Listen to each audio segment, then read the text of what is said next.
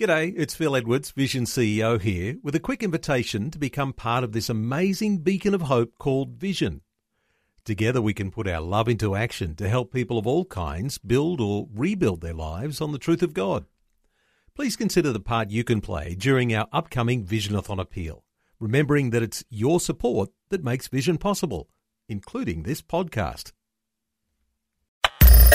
Audio on demand from Vision Christian Media exploring faith and the future. Neil Johnson and Bible teacher Dr. Kameel Majdali.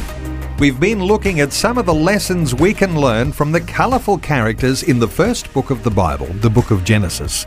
We've been looking at the life of Joseph. Joseph, who went from prison to palace, and there was certainly a number of positions that Joseph held.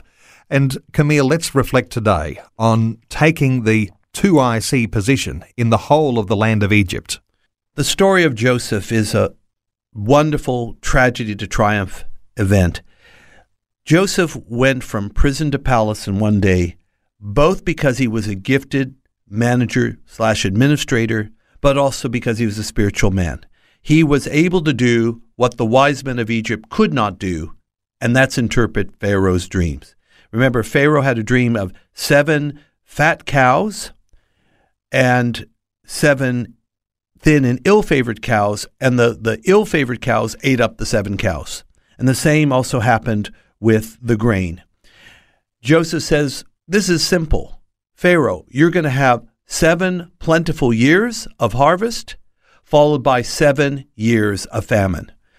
Of course, Pharaoh has the dream twice, and Joseph reiterates because you had this dream twice, it means this plan is established by God, and God will quickly bring it to pass. Joseph then goes further. He not only tells Pharaoh what the problem is and the reality, he tells him the solution. Joseph says, Pharaoh, you need to find a wise and discreet man, appoint him over the whole land of Egypt, let officers store up 20% of the harvest during the good years, so that when you get the bad years, Egypt can survive. Basically, Joseph wrote his own resume.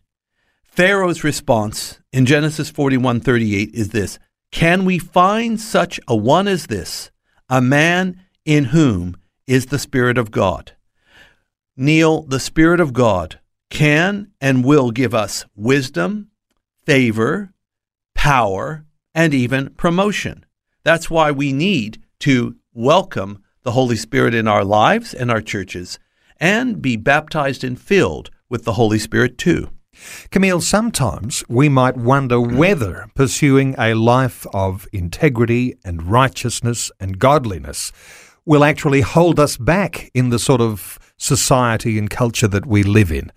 This was a difficult culture that Joseph was living in, but his integrity uh, brought him to a place of prominence. I believe God can bless us, promote us, honor us, in any culture, in any circumstance, because God is bigger than all those things. Joseph was not in what we call a biblically friendly culture whatsoever. But God put him in the right place at the right time to fulfill his purpose. And Joseph also paid his dues as well.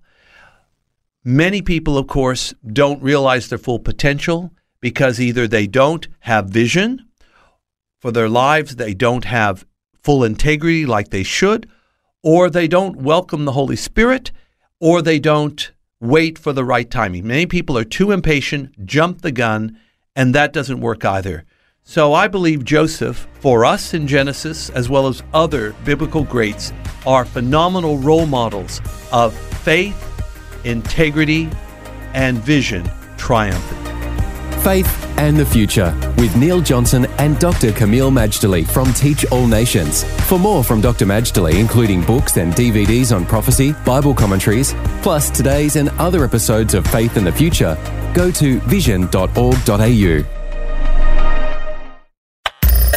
Thanks for taking time to listen to this audio on demand from Vision Christian Media. To find out more about us, go to vision.org.au.